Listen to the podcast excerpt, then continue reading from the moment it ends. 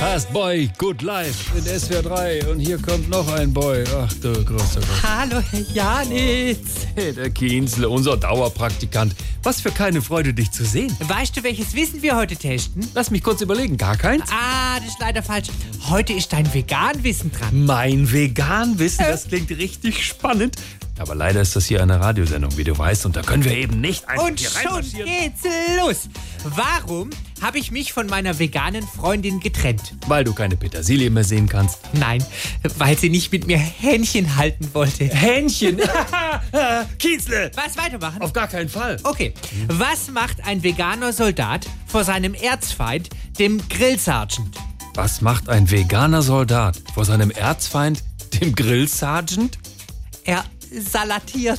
Er salatiert. Gut, dass wir das geklärt haben. Dann kannst du jetzt vielleicht da draußen mal die Blumen gießen oder die Spülmaschine aus. Und Ja, ja, wieder ja, ein- ab, ab, ab, ab, ab, ab. Wie heißt Huckleberry Finns veganer Freund? Erlöse uns von dem Schlechten. Tom Sawyer. So, Also, und jetzt reicht's, Kinder, und raus. Die drei Kinder drauf. Tom Sawyer, du Jo. Was ist denn jetzt noch? Nur noch eine Frage. Nein, Wie nennt man eine große Unordnung in einem veganen Haushalt? eine große Unordnung in einem veganen Haushalt. Wir haben keine Ahnung. Das ist ein Tofu Wabohu. SWR 3.